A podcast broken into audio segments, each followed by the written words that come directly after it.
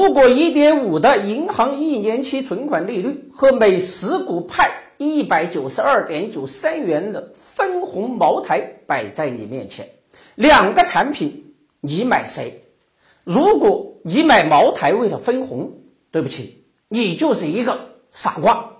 那是一笔相当糟糕的买卖，在分红面前，茅台糟糕透了。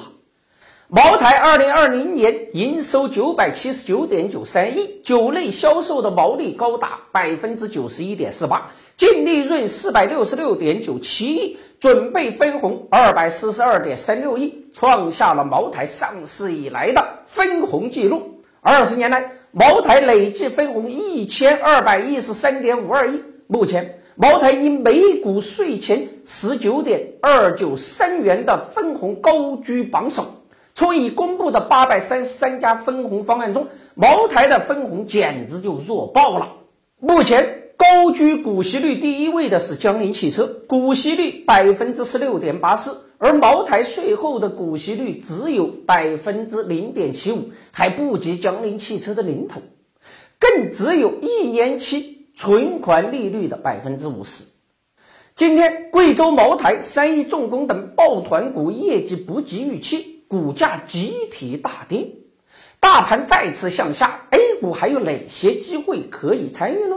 今天晚上七点上尺度 APP 看直播，挖掘中小盘市值公司的价值，发现成长股的投资机会，提前布局未来的白马股。今天晚上七点尺度 APP 直播间还有惊喜福利等着你。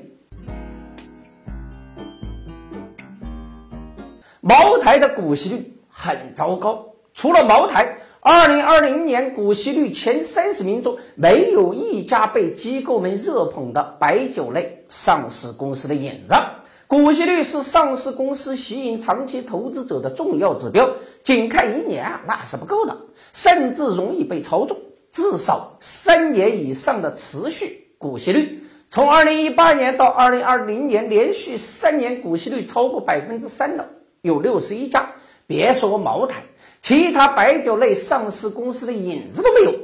从股息率看，茅台的分红是非常糟糕的。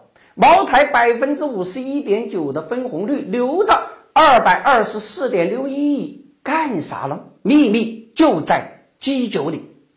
茅台酒之所以独特，除了池水河的小气候，还有茅台的土高粱。茅台镇方圆百公里，就算全部推平了，也就差不多十五万亩土地。目前国内土高粱的亩产啊，不超过五百公斤。茅台镇的十五万亩啊，总产量也就七点五万吨。酱香酒一吨粮啊，产出二百公斤的基酒。用茅台土高粱酿的茅台酒，最大量一年也就一点五万吨基酒。二零二零年。茅台生产的茅台基酒是五点零二万吨，那么多基酒都用什么高粱产出来呢？其实啊，现在的茅台就是一个品牌，机构为啥追捧茅台啊？确定性无他，就股息率看，茅台糟糕透了。面对茅台的分红，也许老百姓会说，他那都是玩具店里的枪炮，中看不中用哦。